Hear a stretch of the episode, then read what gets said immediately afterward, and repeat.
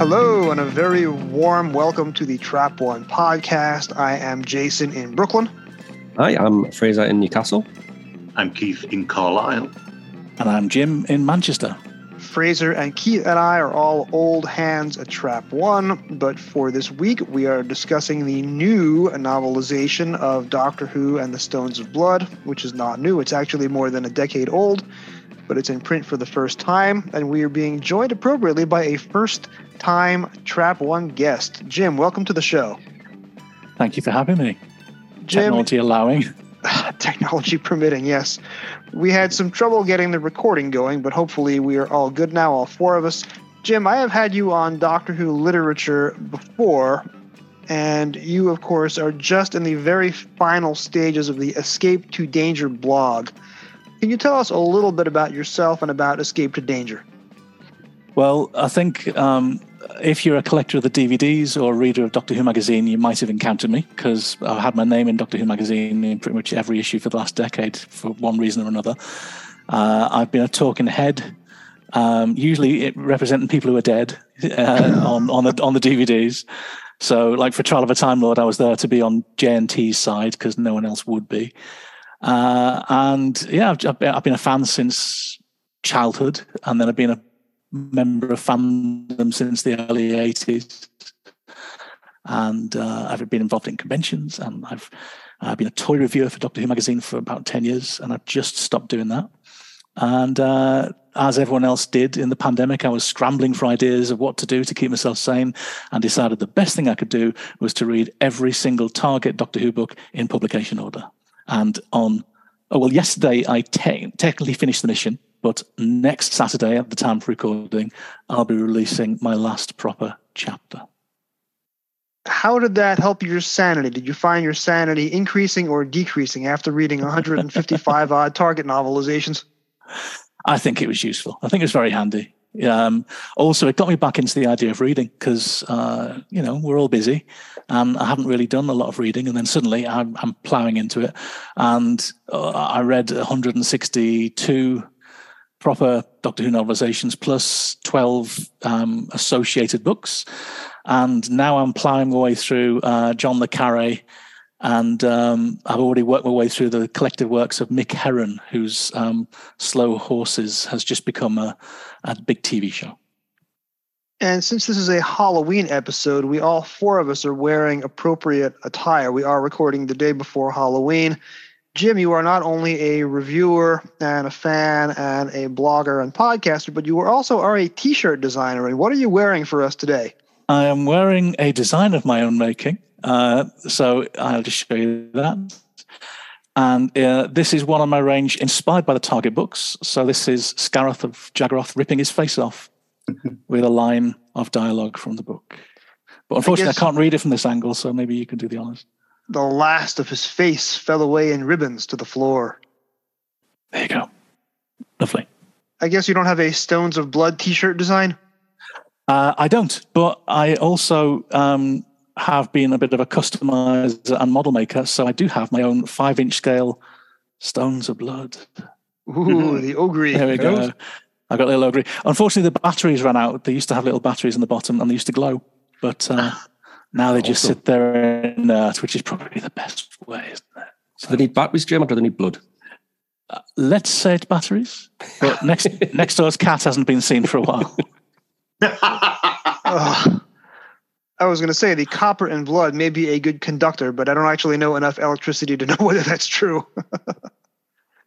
so I am wearing my uh, "It's the Great Pumpkin" Charlie Brown T-shirt with the entire Peanuts gang. Keith, you are wearing a slightly scarier Halloween media themed t shirt. It's the poster from the original, and shall I say, proper Halloween film. The John Carpenter film. Yeah. Except and, no sequel. Well, there have been like, I think, 45 sequels over the last 40 years, but we only acknowledge the original. The last film was the 13th they released of the franchise, so it's uh, it's taken over uh, from Jason now does that include the two Rob Zombie films, or is that only including the yeah, original? Yeah. yeah. it includes those as well. But uh, yes. but each one rewrites portions of the canon before it. So I think uh, the 2018 Halloween erases Halloween's two through six, et cetera, et cetera, and most of them ignore Halloween three. They just reboot and reboot and reboot. And Fraser, you are cosplaying as well. Who are you cosplaying as for this recording? Well, I've got my Tom Baker scarf and Tom Baker hat. So no Halloween themes here, just pure fourth Doctor cosplay for me. Which is appropriate because we are discussing a fourth Doctor novelization.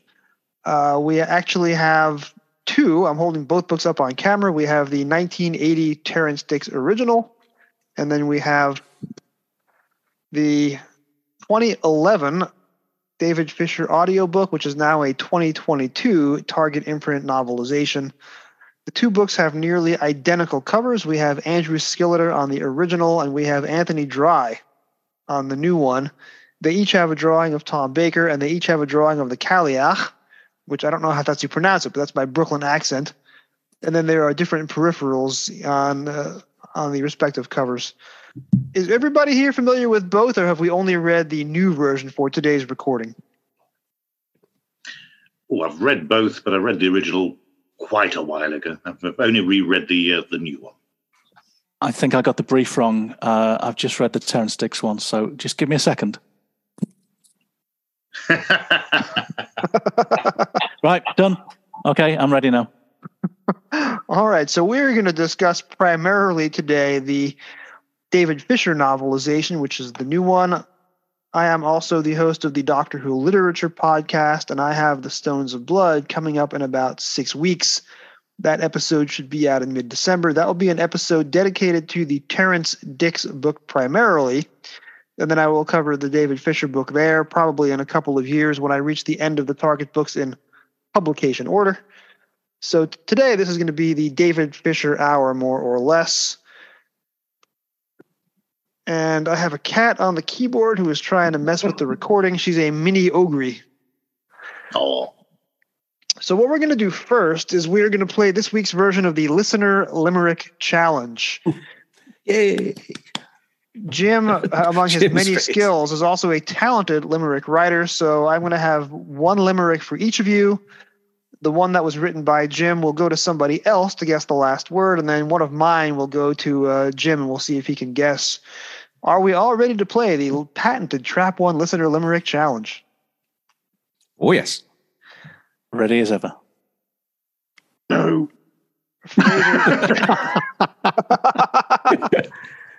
All right, we'll give Jim a chance to go last. So Fraser, who volunteered first, will go first. Fraser, are you ready? I am ready.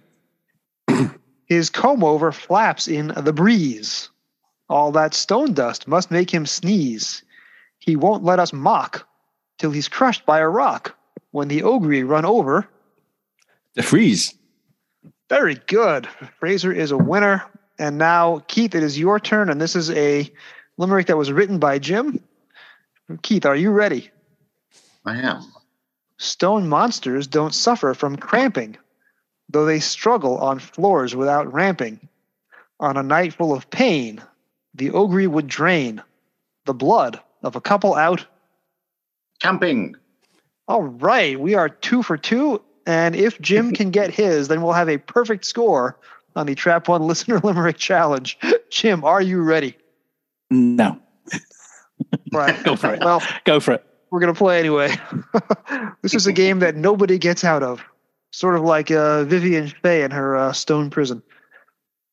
The Megara's pursuit came just this close.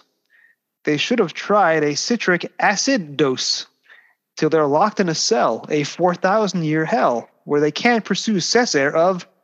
Diplos. All right, perfect. Phew. All right.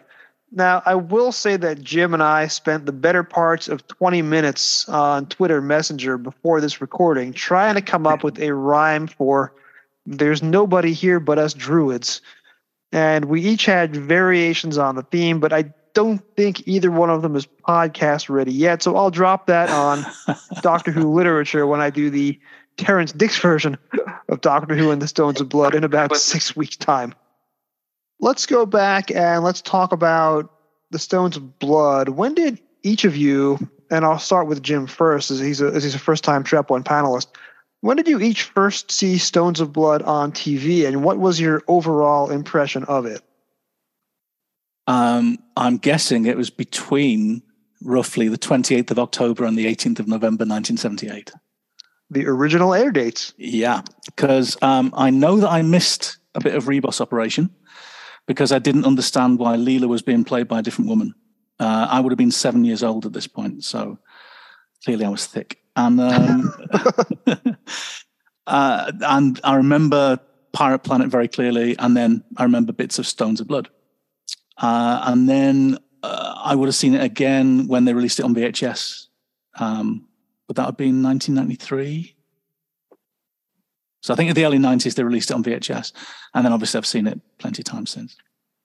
So you would have seen it when you were seven, and then again in your early to mid 20s. When you saw it back in 93 on the VHS, were there any bits that stuck in your memory from the original yeah. 1978 broadcast? Um, I mean, it was just the tone of it, really. It was the fact that it was uh, all very dark and quite spooky, um, at least for the first two episodes, and then it goes a bit a bit Graham Williamsy in the last two. and the books, of course, suffer the exact same fate. Keith, how about you? What is your first memories of Stones of Blood? Being quite old, I remember seeing it on its original broadcast as well. Um, I remember finding it quite frightening. Um, two bits are really stuck in my head. I remember the camping scene quite clearly because um, we go camping, and obviously, as soon as we went on our next holiday, it was playing in my head quite a lot, and I just got over that. Then the night my man did it with me again, but that's another story. And um, I also the bit um, oddly the bit that really freaked me out was the uh, when they were sitting. It was uh, Professor Rumford and Romana were back at the cottage, and then the Ogri just goes past the window. And for some reason, I found that just like really disturbing as a child. And I, I, could remember that scene quite clearly. And when I got and uh, when I started buying the VHSs, a lot of things I remembered quite clearly as a child turned out to be completely wrong. And I've just like confabulated in my head over the years. But that scene played out exactly as I remembered, and I still found it quite disturbing. Now I think it's the uh, juxtaposition between um, just quite an ordinary looking house and like something biz- very bizarre going on outside it. And I think as kids, looking out of windows is quite creepy sometimes when you don't um, when you imagine things out there. And it was sort of there it was uh, writ large. So yeah, that's the two bits I remember. Do you still go camping, and are you still afraid of Ogri popping outside of your tent? No, and no. I just luckily life I discovered hotels, and that was the end of tents. and Fraser, how about you? Well, I didn't watch it on the original broadcast. Um, I do have a very good excuse, though I wasn't born. Um, I didn't come along until. well, we found, we found the baby of the podcast recording. very much so, unfortunately. Um, so for me, it was it was quite possibly a UK Gold repeat in the late nineties um, where I first came across it. Um, if it wasn't that, it would have been when I bought the um, Key to Time DVD box set didn't get the VHS for the key to time, but I did get the DVD uh, when it was reissued. Um, so sort of early 21st century. Um, it's not one that I have like a massive um, stick out, you know, memory of, of of seeing for the first time. It's not one that like jumps out to us. I think what's what's more likely than happened is that I've kind of got sucked into a little bit of um, received fan wisdom due to the handbooks and whatnot that I've read growing up, and just sort of dismissed it a little bit as being, as you've said, you know, it it starts off as one story. By the time you get to the end of it, it's it's a completely different one. Um, and you know whether you like the first half or the second half is is very much dependent on what type of Doctor Who you like. Um, so I think I've probably fallen into that trap and been quite dismissive of it. And it's not until more recent times when I've, you know, come back and looked at things with a you know fresh pair of eyes that I've actually been able to appreciate the Stones of Blood for what it actually is. I mean, it is, you know, like I said, two. It could be two very separate stories. You know, folk horror, um, you know, stone circles, bloodthirsty monsters, lots of sort of folklore and um, you know Celtic mythology and that sort of stuff packed in the first couple of episodes before you go off into hyperspace for the um, the sort of very, you know, Jimmy said Graham Williams, so I'd say Douglas Adams esque second half with the the bickering justice machines. Um, but no, I, I, enjoy it. I think it's good. Um, the both, you know, I would I would possibly like a bit more of that sort of first half to be played out. Um, but you know, I, I can I can enjoy the the second half for what it is as well.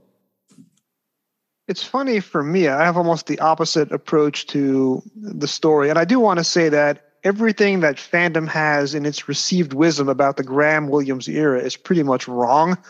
Yes, the Williams era gets off to a rough start. Invisible Enemy and Underworld are barely competent, and the Invasion of Time, of course, had production faults as well.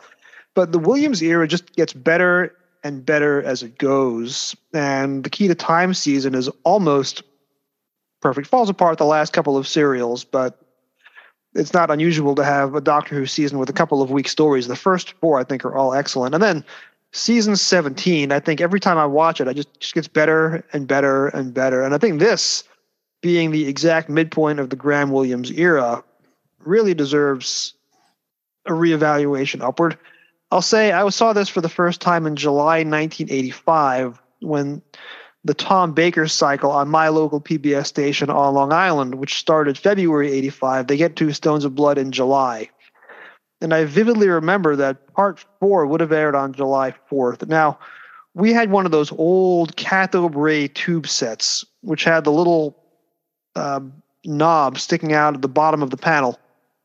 And you could change the vertical hold and the contrast and the color. So my kid sister would have been five years old, and she discovered those knobs in between parts three and part four of the Stones of Blood when she was watching her kids shows, uh, you know, on Nickelodeon, uh, Pinwheel, or PBS, Sesame Street, and Mister Rogers, and so on. So parts one, two, and three, Mary Tamm is wearing a red dress, and then I turn on part four, and her dress has turned purple. I'm like, wait, did she change her dresses in the middle of hyperspace? No, that was my kid sister playing with, with the contrast knobs. So I reported to my dad that the knobs had been knocked out of alignment, and I'm the one who got in trouble. So my memories of part four of Stones of Blood are kind of hiding with getting the blame for my kid sister's malfeasance, so to speak. Uh, why this was considered a problem, I have no idea. He could have just fixed the contrast, but no, there had to be a justice, uh, justice machine style punishment meted out. But I'll also say that being in the States, we don't really have that tradition of folk horror in, in the same way that you have in the UK. I didn't grow up with any of the Hammer horror movies. So for me in the early 80s, especially being that my, my name is Jason, our horror is pretty much in the slasher serial killer tradition. So when I was a kid, all the kids watched all the Halloween movies and all the Friday the 13th and this was just around the time that Nightmare on Elm Street was getting started. Although this is before Rachel Talalay directed her. So parts one and two I enjoyed for what they were, but they didn't really make an impression on me because I didn't have that folk consciousness. But when I saw the Megara stuff and Tom Baker put on his uh, barrister's wig and started holding a trial, that really grabbed my attention as an 11 year old who had no athletic ability and needed my words to skate by. And then a couple of weeks later, I discovered the Philip Hinchcliffe novelization of Keys of Marinus at my first convention, which has also a very long trial sequence of its own. And that's when I realized that's what pretty much dictated my future career. I'm now 25 years in the practice of law. So I can thank both Stones of Blood and Keys of Marinus for getting me there. And Stones of Blood just came in a couple of weeks earlier. So for me, the Megara were always the best, the best part of the story. But if you were to line up 100 Doctor Who fans and ask them their opinion on this story, I would be the one out of 100 who thought the Megara stuff was better than the Stone Circles and the Druids. And inspired your career. That's marvelous. yeah, so there's there's not a lot of cause to quote the Megara in an actual courtroom, as I've discovered to my chagrin. I can't actually say, as I, a mere humanoid, am capable of knowing the truth. it's strange in the UK as well because we are exposed to all forms, well, lots of different forms of folk horror from a very early age. There were lots of kids' TV dramas that had a, a flavor of um, folk horror and legends and things like that. I suppose and in the states, circles, everywhere. and stone circles. Yeah. You know, we've got we've got actual old stuff all over the country. I suppose in the states you've got the uh, you, you got that the the um, Indian burial ground mythology, which as I, I, wish I could remember who it was, but one very smart American academic said, um, if you want a really bad horror story, all of the United States is an Indian burial ground. But uh, that's that's kind of where you guys will get your. I think a lot of your folk story, like things like Pet Sematary and stuff, is is kind of that kind of thing. And Poltergeist as well. That was the yes. continuity for the original Polter, Poltergeist before it got retconned in the sequels. They retconned them in the sequels. What yeah. you mean? They, they, they, did remove the bodies, or in Poltergeist one, it was uh, a burial ground. In Poltergeist two, it was Kane, the old guy, and his band of uh, religious freak followers who had been walled up alive in a cave. The moral of the story there is, is don't watch the sequels. Uh, yes, you know, um, my, my, my 12 year old daughter was very excited to watch the original Poltergeist for this Halloween month because she had recently binged all of Stranger Things, and she was aware that Stranger Things is 1980s Cliff Notes, and she wanted to revisit a lot of the source material. And after I showed her the full, the first Poltergeist, she had no interest in the sequels at all. The first one just did not land on her because it is a very unique brand of early 80s Reagan Americana, and it just it doesn't speak her language. So I don't have a chance to try out the second or uh, third movies or the TV series or the remake on her. So you should have shown her 1980s Doctor Who because the soundtrack is exactly the same as Stranger Things. Maybe I'll just put loads on, of spooky things going on with wow wow wow wow. Or I'll, I'll early seventies. The, the, Paddy Kingsland soundtrack from uh, Part Four of Logopolis, the Waka Chica guitar. hmm. All right, so before we get to David Fisher, let's briefly talk about Terrance Dicks only as a placeholder when did you guys each discover the Terrance Dicks novelization, which of course came out quite a bit earlier? I got it in a second-hand shop when I first came to live in Carlisle. I remember it quite clearly because they were selling them off really, really cheap.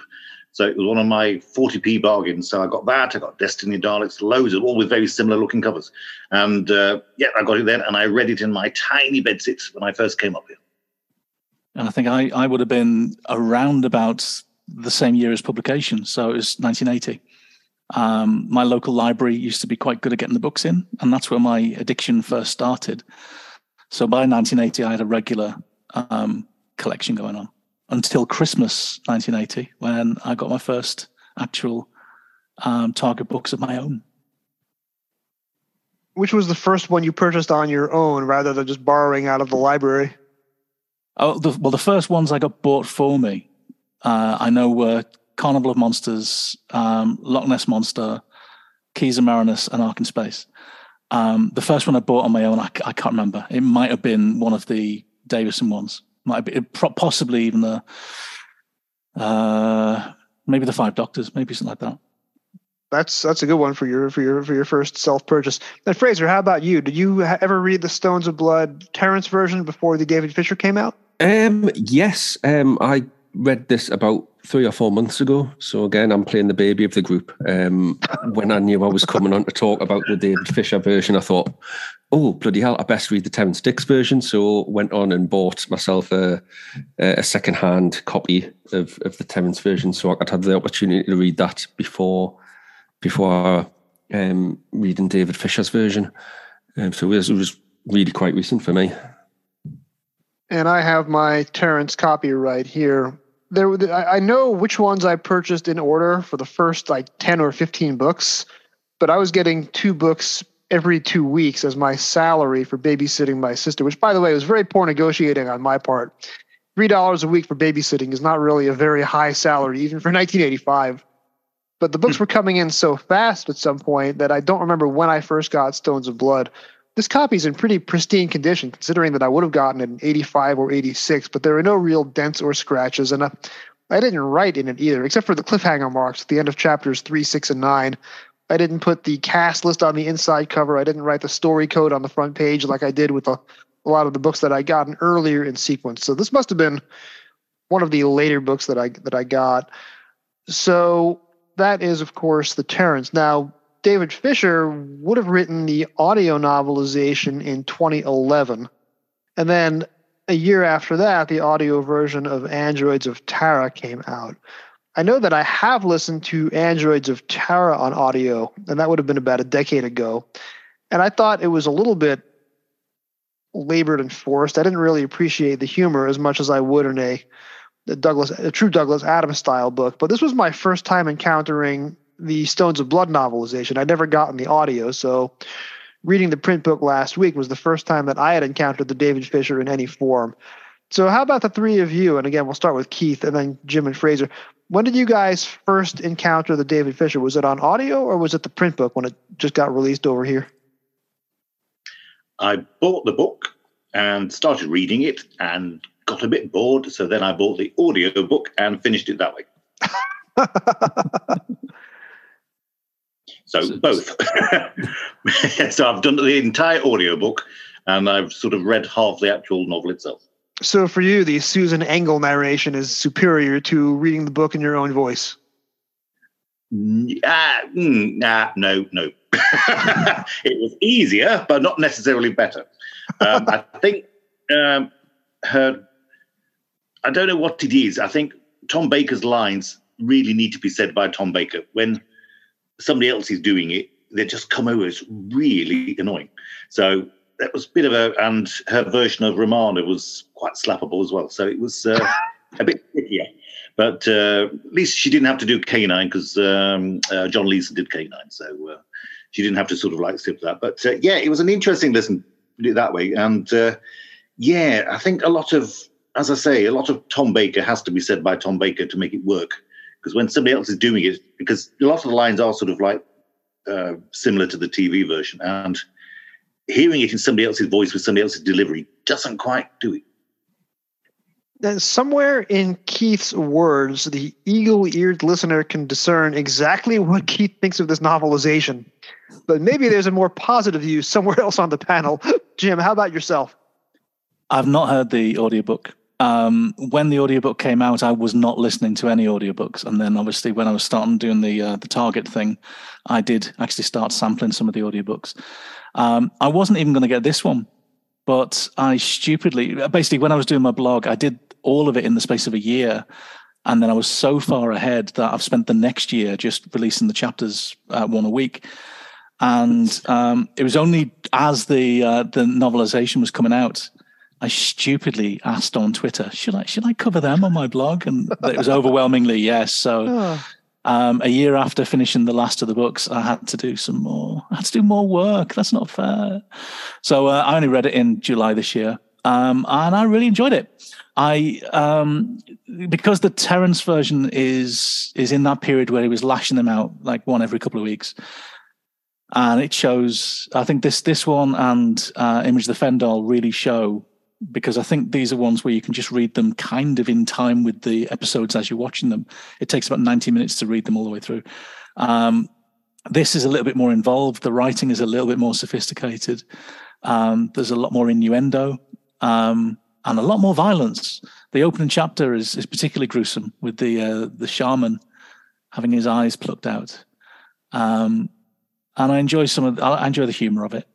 Um, there's there's extra jokes, and all the jokes feel like the sort of jokes Tom Baker would have made had he thought of them. So um, yeah, I really enjoy it. It is funny you mentioned that because Michael Stevens, who was the audiobook editor that commissioned this novelization from Fisher in the first place, uh, talks a little bit about how he sent David Fisher the camera scripts, and that evidently is what Fisher worked from.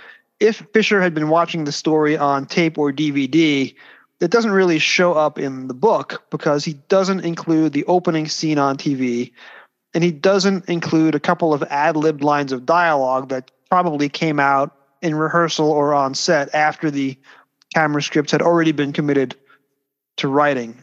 So it looks as if Fisher was only working from one slightly older copy of the story, and that's why his book doesn't match up one to one with the TV version.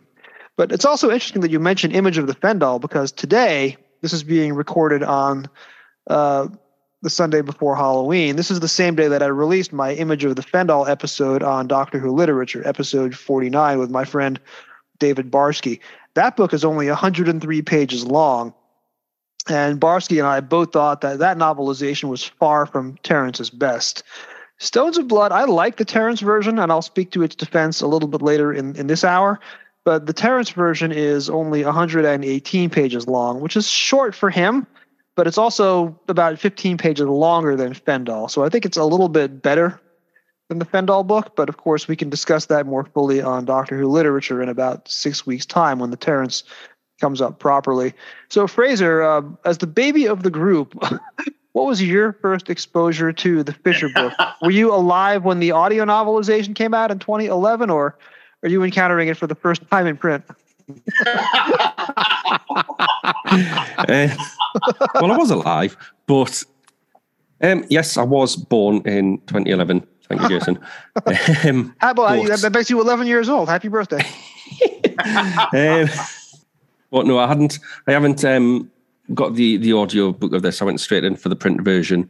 Um, it did take us a little while to get the print version because you know I'd ordered it from a well-known chain of British booksellers. We who shall remain anonymous. We'll just refer to them as Mortar Bones for now. Um, who had you know I'd, I'd, pre-ordered it for release. Um, you know, it took about six weeks for us to get it due to logistical problems on their side. You know, I was in a quite a tiz with them, emailing backwards and forwards, saying, you know, I'm, I'm, i need this book. Give us me book. I'm recording a podcast on this book. Uh, you know, I'm going to lose my slot on this podcast. Send us the book. Why wouldn't you know? I know I'm going to have to go to Amazon. I don't want to go to Amazon. I want to buy it from you, Mortarbones. Um, so eventually they sent us it. Um, like I say, I got about six weeks six weeks late, um, uh, and that was in July. And then obviously I didn't realize it wasn't even coming out in America until September. So that was a little bit unnecessary of us. I do apologize, Mortarbones. Yeah, um, my, my copy arrived early October, so I was very late to the party. Yes. Um, but no, um, obviously that gives did give us a chance to read the Terrance version first and then read David Fisher's version. And to be honest with you, I enjoyed them both. I enjoyed them both. I think I, I, I, get what you're saying about like the, the Terrance version. You know, he's just kind of chucking them out at this point. But you know, even Terrance Dicks chucking out a book. Um, there's a lot to enjoy in it. Um, yeah, it's it's it's very faithful to what's on the screen. The David Fisher version is a lot more fleshed out. There's a lot more going on in there. You get a lot more background. Every there's not many characters in this story. There's only about half a dozen all in, and that includes the two um, campers who get murdered after you know three lines of dialogue. Um, but everyone gets a little bit extra in there in the David Fisher version. With Terrance, though, you know you get Terrance's prose, which is always excellent, um, even when he's you know just let you say bashing out. If that's what he's doing, you know, I often wonder is does Terrance leave work that he's got a bit more respect for the author? Does he look and think, well, David Fisher, I'm not really going to trample on his shoes. I am just going to, um, you know, reproduce what he's written. You know, with other writers, does he feel more comfortable in going in and saying, well, actually, I will add a bit more here and there, and I'll do like a little, you know, chapter at the start to give a lot of background um, I've often wondered that with, with Terrance, but you know, one thing I love about Terrance is is just the way that you can open a novel. You know, that the Terrance version of this this book opens. It might have been Stonehenge in the days of Druids. A circle of stones stood in a hollow on the dark and lonely plain. Nine massive monoliths set in an irregular circle. One or two tilted, leaning, others still standing four square. Only three had the cross pieces were still in place. The others had crashed to the ground long centuries ago. That's the genius of, of, of for me. Jim, you mentioned the opening chapter of the David Fisher version, which is much different, you know, and it goes all in for that um, history of the Cailleach, of, of Cessair of Diplos arriving on Earth 4,000 years ago and setting up the events and then going through like the the history of um, Mrs. Trefusis and the evil Lady Montcalm and Signora Camara. That's all in that first chapter. But yeah, it is. It's really brutal, isn't it? Um, I was not expecting to be in the prologue to be reading about someone having his eyes plucked out. Uh, yeah, that's not even remotely hinted at on television. And Terrance just gives us the first scene on TV, but he doesn't go into the backstory. Sometimes Terrance will add a prologue if he really, really likes the story. You even get a prologue for the Horns of Nimon. But one thing I like about Terrance's first chapter here is he says, as you've already read out, it might have been Stonehenge in the days of the Druids. That's page seven. On page eight, he comes back to that as a refrain. It might have been Stonehenge in the dark dawn of history. So I, I, think both versions are worthy. But as you say, the Fisher version is 70 pages longer. So he goes more into the backstory. For example, with the campers, he tells us who the campers are and what they're doing there. And he gives us a sort of yeah. glimpse into their unhappy developing uh, relationship. So, Jim, you in your Escape to Danger post, which only came out a couple of weeks ago, you at length talked about the different things and embellishments that David gives us in the new book. So obviously, I'll put a link to your blog post in the show notes. But just for a, a brief podcast purpose, what are some of the things that you like that David Fisher put in, which are not to be found in the Terrance original from 30 years earlier? You know, I, I, wrote this a few months ago, and I've already forgotten it. Um, but the uh, the thing that stuck in my mind is again, I mentioned earlier the uh, the sort of joke that Tom Baker might have come up with himself is when um, De Vries says, "Oh, we have a party coming here from Liverpool," and uh, the doctor says, "Not the Beatles. Wouldn't it be? Wouldn't the Rolling Stones be more appropriate?" and um, I love that because firstly, you know, Tom Baker's from Liverpool. And secondly, I don't know whether you know this, but the Beatles are actually from Liverpool. They never mention this, but you know they should probably make more of it. But uh, so I, I, just love that, and also um, the camper uh, on TV is played by Sharon Taylor, who is also from Liverpool, and so am I. So um, there you go. That was my favourite bit of the whole book: the fact that it name checks somewhere I have once lived. I think Vicky in the Chase made a reference to a Beatles museum in Liverpool, which may or may not be the same museum that Dan is giving uh, a tour of in the Halloween Apocalypse. It's it's not, but you can see it from where they are. It's uh, it's about a five minute walk from where Dan is. There there is a real museum there now, and uh, that museum um, a lovely little thing actually. That museum faces um, the Liver, Liver buildings, which is a, a major landmark in Liverpool. The other side of the Liver buildings, there is a gap where a building used to be. That building used to be a hotel and um, the Kingston Hotel.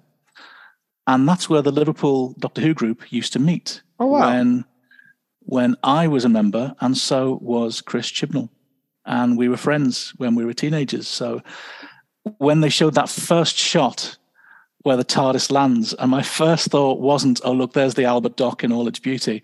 It was, if if if we were standing where she is, we'd be able to see where that hotel used to be, where where me and Chris used to go to the Doctor Who group. So, um, yeah, it, it whenever I, I took uh, you know Graham Burke from the Reality Bomb podcast, I took him on a tour of Liverpool when he was here a few months ago, and it wasn't the obvious stuff. It was only towards the end of the day when we were walking past this doorway, and I thought, oh, I should have taken him to the Beatles Museum. I didn't think. But uh, he got take, taken all round the bombed out church where Dan goes for a date with his, his friend, and you know all around the all around the museums and everywhere. But I, I just forgot about the Beatles. Funnily enough. Did you at least take him to the Williamson tunnels? No, because they're really difficult to find and I'm not joking. They're really difficult to find. They're, uh, they're they're out the other side of the city. Graham has been on Trap One before. He was on my New Adventures uh, 1991 documentary last year, and of course, he has been on a couple of Doctor Who literatures as well. Uh, Keith, now Fraser and Jim and I have all said positive things about what we like that David Fisher added to the novelization. You gave sort of the impression a few minutes ago that this was not your favorite work of literature in the entire Western canon. So, what are things that you did or didn't appreciate about the David Fisher novelization? I think part of it was expectation. I've always enjoyed his books previously. So I think I'd, I'd probably set it on a higher pedestal than perhaps it achieved. Um, I found a lot of the uh, the jolly hockey sticks um, sort of like uh, expressions of the professor quite irritating in the book, which I didn't feel on the TV show. Um, the camping scene, I much prefer the campers in Terrance Dicks's version. They're sort of like they can't afford a proper honeymoon and they're, they're just camping and they're just newly married and thought, oh, and then they get killed. It's tragic. These campers are so annoyed. You're just glad they get killed. I do like the way they get killed, though. Like they get absorbed into the rocks and spat out rather than just sort of like turned skeletons. I like that in the book. I just find some of it was it wasn't it spat out like owl pellets. Yes, continue the bird theme. He's very obsessed with birds in this one. Um, it's oddly structured as well. In like in the book, um, he sort of like reveals that, and um, Miss Fay is the Cailleach, and in the very next paragraph, they're doing the bit where they're looking at the paintings, where it reveals that she's the Cailleach. Well, so, well, why put the revelation there, then do a whole scene where the Doctor realizes who it is? Wouldn't it be better to have it there? And there's other things like um, there's a whole bit about how Miss Fay must be terrified of being eaten by the Ogre because she has to find victims for them all the time to protect herself. And then later in the book, they do the bit, well, her blood's different anyway, so she's quite safe. Said, well, why mention that if that's the case? And just little bits like that just sort of um, preyed on me. But I think a big problem was listening to it rather than reading it. I perhaps should have stuck with it because, um, as, as, I say, I think a big problem is Tom Baker has to say those lines. Somebody else, and you can imagine Tom Baker saying those lines. Somebody else doing it doesn't work really, and for me, didn't. Bits I did like though the um, the cliffhanger to part one's much better because Tom's actually in it because he's not re- he can't refuse to do it in a book, so he's actually there to to scare um, Romana off the cliffs. Right. Oh, he pushes that, doesn't he? Uh, I'm quite glad the Megara was like spinning globes again rather than uh, little flashy lights, which always reminded me of my Aunt Phyllis's uh, radio when I was little. So, uh, but uh, yeah, I just, I think I, I hoped it was going to be better than it was. I think when you've got, I suppose, a presumption in a way of rewriting of something that's already been done, you expect it's going to be a lot better than the book we already had. And apart from little bits like the birds attacking because they've got the budget to do that, I don't think it was that much better than Terrance's original. Uh, the part one cliffhanger, it's, you know, the Doctor appears and physically pushes Romana off the cliff. It's, you know, in the broadcast version, it's, you know, she backs away and stumbles, but whereas in the book, I think it's both books as well, you know, he actually gives her a good a good shove and pushes her over. and um, what I like in the book as well is, you know, she's she's, you know, the, the, the scene. It's not Mary Tamm's finest hour. Um, pretending to be stuck on a cliff for however long. help, help. Um, but I like that. You know, again, the birds, which kind of runs through Fisher's book. You know, there's gulls swooping in and attacking Romana on the cliff. So I thought I thought that was a good addition. That it's not just pushing her off. There's, there's you know, um, wildlife attacking her. The the birds coming in. Parents, uh, sorry, David, I should say, David Fisher does more with uh, the Cailleach's powers and her abilities. He also expresses the opinion in the book that when the Doctor sees the Cailleach in DeVries's house at the end of part one, towards the cliffhanger, it's not actually Vivien Fay who is somewhere else. It is Martha in disguise, pretending to be, which I yeah. thought was a really neat bit of addition. But there's a very funny scene in television early on in part three, which just shows the comic timing of Beatrix Lehmann and Tom Baker. And she would have been a phenomenal companion throughout the rest of seasons 16 and 17 had the actress not passed away soon thereafter. But it's really a missed opportunity. So I'm going to play the audio clip now, and then we'll do excerpts from both the Terrance and the David Fisher novelization of that scene. Fascinating, isn't it? Doctor, did I understand you correctly? That thing is made of stone? Yes, and it's closing on us fast. But it's impossible. No, it isn't. We're standing still. All right, so that's the clip. Now, Terrance on page 69 of the 1980 novelization takes that dialogue and expands it. But by expanding it, I think the TV dialogue is perfect because you have the comic timing of Beatrix Lehmann and Tom Baker. In the book, he uses more words, which I don't think help. The doctor. But may I remind you, it's catching up on us fast. But that's impossible. Oh, no, it isn't. The thing's still moving, and we happen to be standing still. So there's more dialogue in the Terrance version than on TV. And I think the TV version is perfect. The Terrance version doesn't work quite as well. So I was very curious to see what David Fisher was going to do with that. So then we come to page 94 of the uh, David Fisher book. Yes, replied the doctor. And in case you hadn't noticed, it's closing on us fast. But that's impossible. No, it isn't, he pointed out. We're standing still while it's going like the clappers. Now, this is me being an American and not up on the idiom. I don't even know what that expression means, like the clappers. Can somebody translate British to Jason for me? I mean, you get the context fast. of it, don't you? But I don't know what. Actually, I don't know what the clappers is. I think it's from ringing bells, isn't it? Very fast. When you were sort of like, when you were being summoned to something, somebody would ring a bell, and if they did it very urgently, they were doing it like the clappers, so you had to go faster. That makes sense. Okay, it's just not that funny. I think the TV line is the best, and then Terrance comes in second, and then David Fisher comes in third. But one thing I like that David Fisher does in the same uh, excerpt is that the doctor plays bullfighter, and he decoys the ogre into flying off the cliff, off which Romana had almost fallen an episode earlier. So on page 70 of Terrance, the doctor begins taking off his coat. He swished his coat to and fro in front of him and yelled, Olay! The monolith rushed at him out of the darkness like a charging bull. The doctor wheeled gracefully, the coat fluttering close to the edge of his body. The monster shot past, missed it by inches, and plunged over the edge of the cliff. There was a massive crash, a series of smaller crashes, then silence. So that's Terrance pages 70 and 71.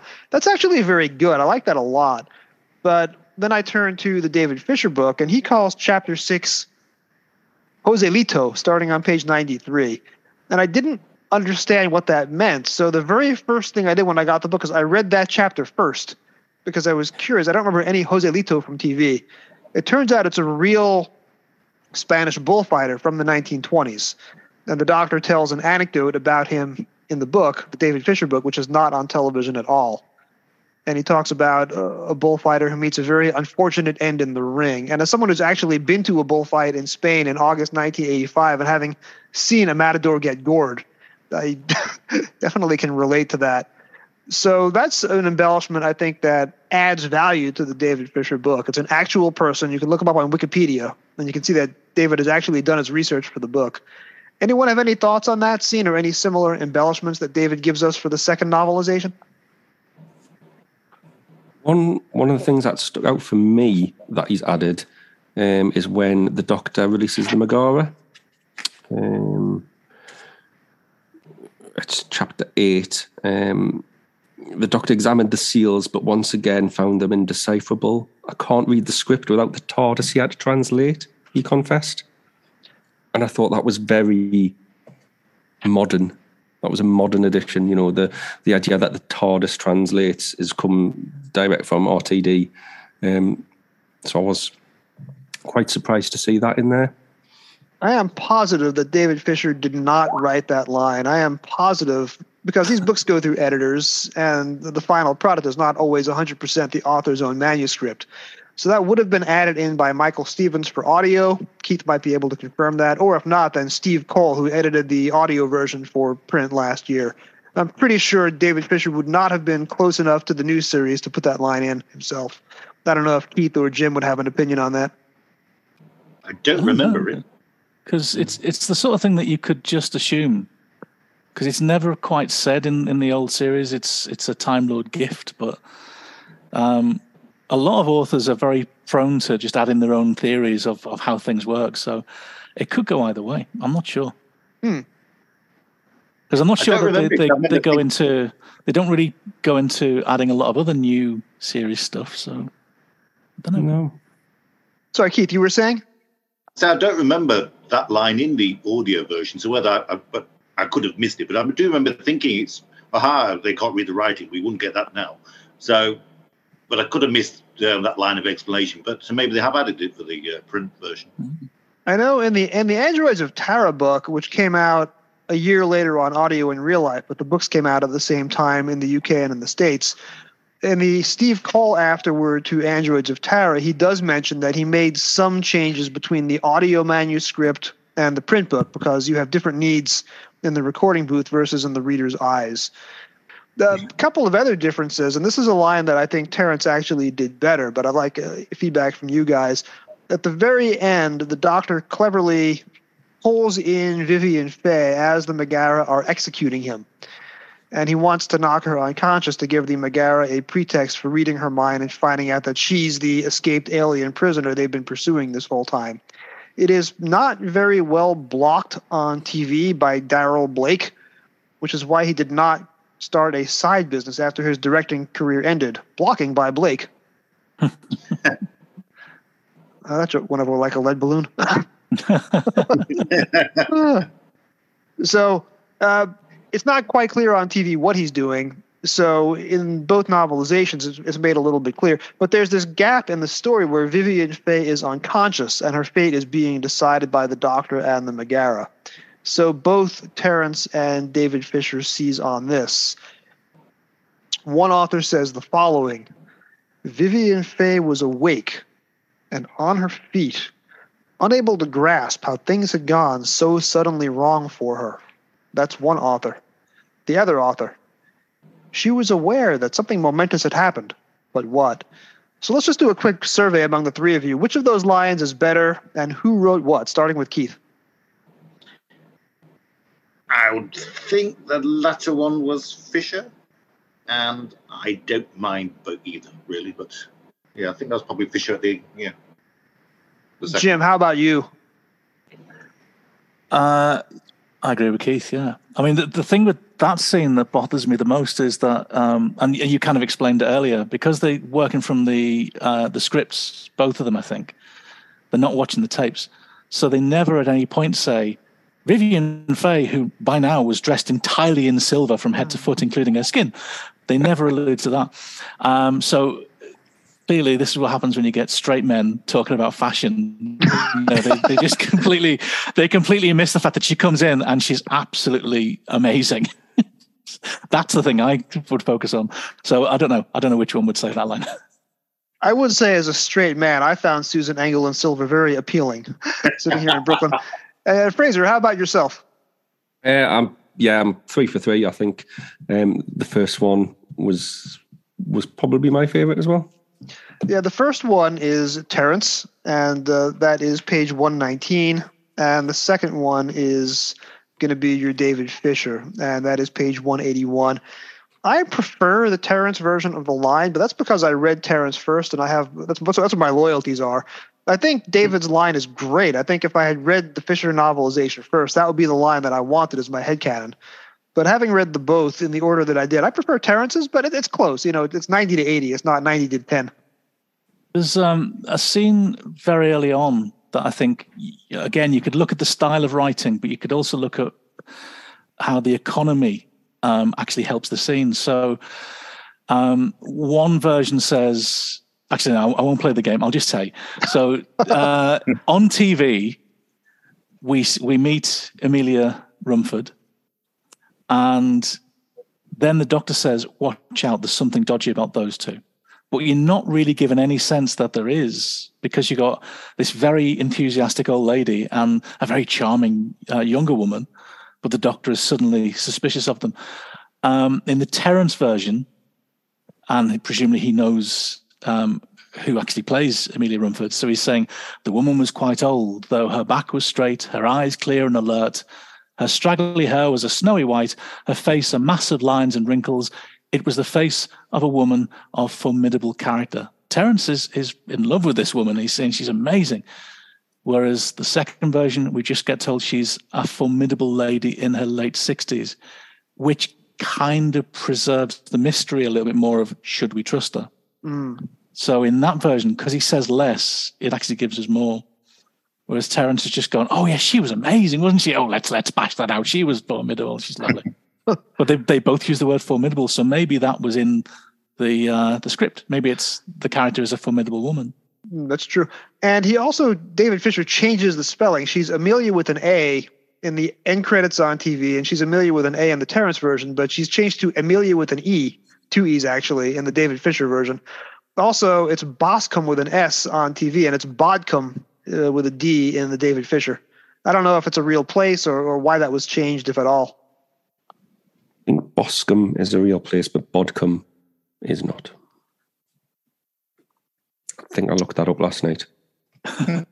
yeah, Boscombe is um, uh, a small town in Dorset. Um, Bodcombe is presumably just designed to make you think of a, a town in small town in Dorset. That might have been a legal note, maybe because Boscombe is a real place. Uh, the uh, the editors for the 2022 uh, book decided they couldn't actually use the real name. Maybe that's why it was changed. Maybe the tourism of Boscombe decided that the BBC had been deceitful in not telling them they'd been filming there. There's a, there's a topical joke for you. So here's a question. I'll go around the table, starting with Keith. Is Vivien Fay an agent of the Black Guardian, and is she aware of why the Doctor is really there on a quest for the key to time? She knows that he wants the pendant because she sort of more or less says that at the end, you won't get what you're looking for. And then he just snatches it off her. But this thing about being the agent of the Black Guardian, I think that is uh, trendy revisionism. I don't think that's the case. I've watched the uh, the episodes again this week because, uh, well, because it was doing this, and um, a friend of mine wanted to watch some classic Who, so the two combined beautifully, and um, I didn't get that impression at all. I think it's nice fan theory, but I don't think there's anything on the telly or in the book to suggest that. Jim, how about you? Now that Keith has firmly shot me down like an avid duck hunter, how about yourself? Um, Vivien Fay is not an agent of the Black Guardian, but her crow is. Ah, And having failed in his mission, he was he was killed, stuffed, and mounted on the Black Guardian's head as punishment. Excellent. Fraser, I don't know if you can top that, but give us your opinion.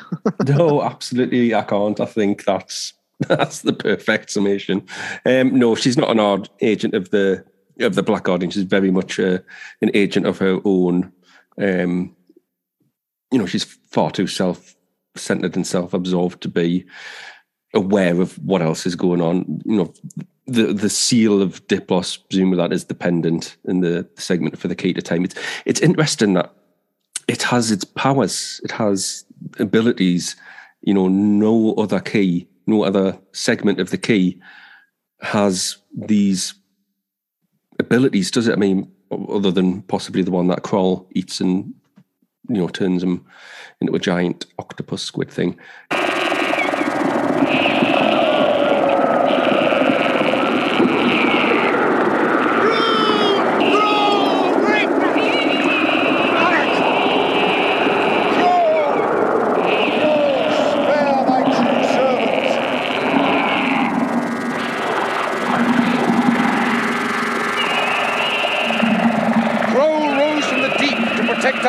Let us give thanks to Crow. um, that's that's that's a really interesting thing about the story is that the illusion that you know the different segments of the to time have different abilities, and you know Cessair Diplos has been able to manipulate her segment to you know change appearance and you know look like the Doctor to push Romana off the cliff and that sort of jazz. Um, but other than that, no, she she's got no idea what's going on. Now, the last time I watched this story back in 2021 as part of my Twitter pilgrimage, I did get the distinct impression that Vivien was meant to be an agent of the Black Guardian and that she knew it. Three reasons. Number one, because you have the White Guardian breaking into the console room at the beginning, saying, Beware the Black Guardian. That's in TV and in both books. Secondly, you have the close up of the crow in DeVries' house. And as Jim alludes, we later see that mounted on the Black Guardian's head during season 20. What's that? Don't be afraid. It's only a crow. Ooh, it looks evil.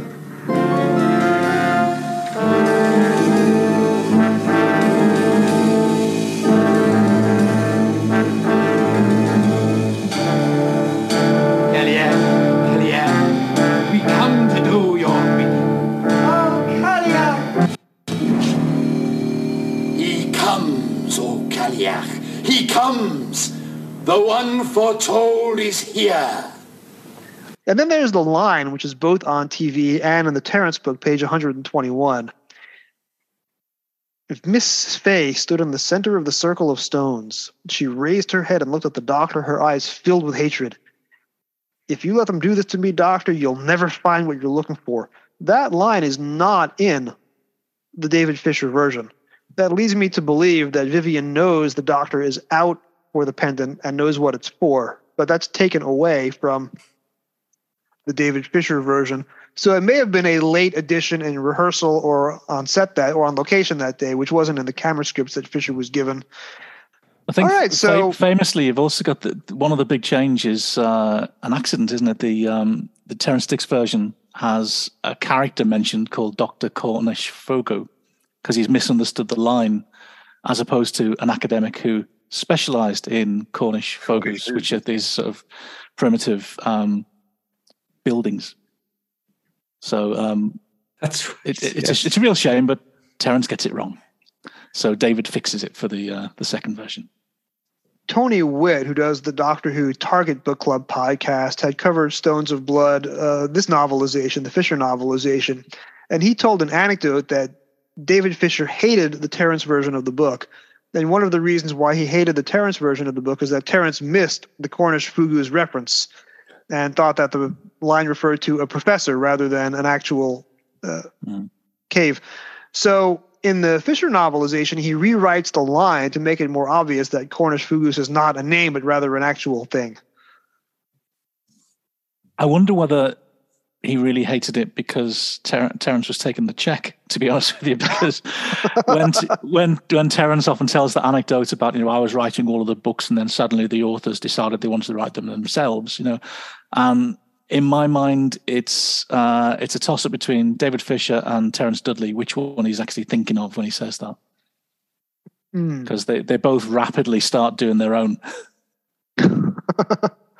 Well, uh, I don't think Terrance was able to retire just off the residuals or the royalties from Stones of Blood. Uh, Target was not paying a king's ransom even even in those days. So uh, we are pretty much at the end of our hour here. I'll just go around the room first. Any final thoughts on the David Fisher novelization? I can see Keith is champing at the bit to get one last dig in. And then after that, where can we find all of you all online or on other podcasts? Keith, starting with you.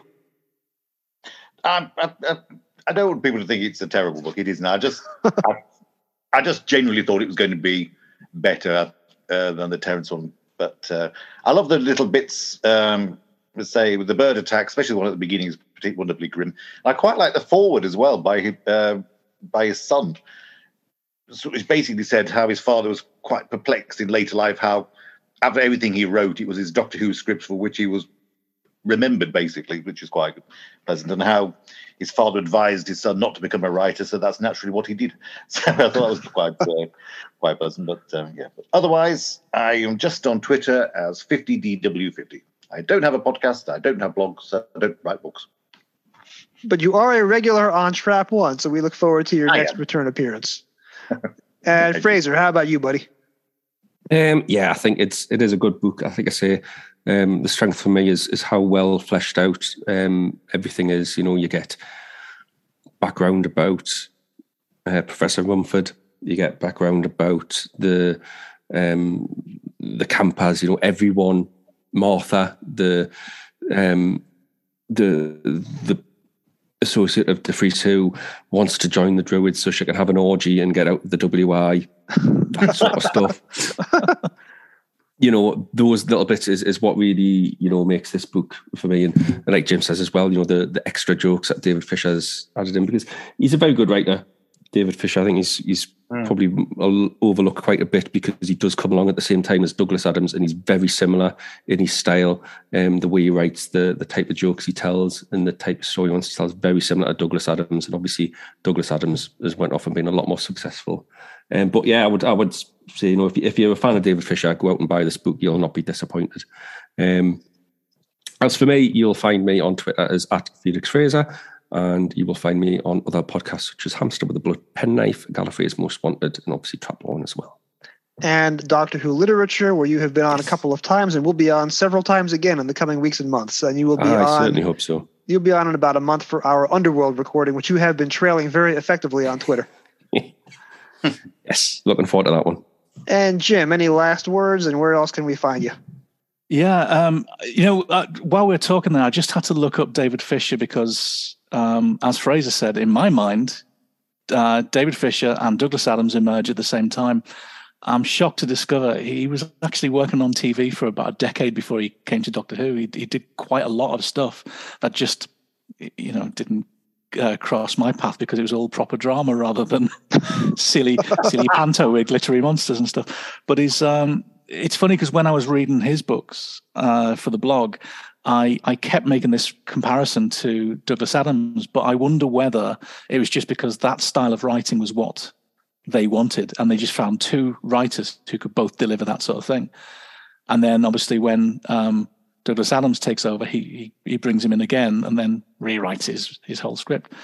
So I don't know. It's um, it, I, I'm now wanting to look back on on um, David Fisher's other stuff to discover what he's like because outside of Doctor Who, I know nothing about him, and I was incredibly grateful for uh, for his son Nick's forward to the book because all the way through writing this blog, I've been trying to find out who the the influences were for these authors, and every single interview by a Doctor Who fan completely fails to go who are your influences? What inspired you? I would love someone to provide an interview with ian marter where he says well for the horror stuff i was really into uh, lovecraft or or some kind of evidence but they always say what was it like adapting a story you acted in? Um, on that bombshell uh, you can find me on twitter on at monster underscore maker and you can read my witterings about target books on escapetodanger.net the last chapter uh, is on its way, which is Rose, because it's the last sort of consecutive novelization. And then there's a little bit of a break. And then from the middle of November, I am publishing chapters of a brand new novelization of a Doctor Who story that has never been novelized before. Very exciting. We're out of time. Thanks so much, everybody. Have a great night. For Jim and Fraser and Keith, this is Jason. I am at Doctor Who Novels, Dr. Who Novels on Twitter. You have been listening to the Trap One podcast, and thank you as always for joining us. The executive producer of the Trap One podcast is Mark, who you can find on Twitter at Quark McMalice. Please check out my solo podcast, Doctor Who Literature, currently available on most of your podcatchers of choice, and of course through my Twitter handle. You can find Trap One on Twitter at Trap One underscore. That's Trap O N E underscore. Then you can find all past episodes on trap1.podbean.com or on your podcatcher of choice. Thanks for listening. Trap One will return with a new panel next week. We hope you'll come back and join them.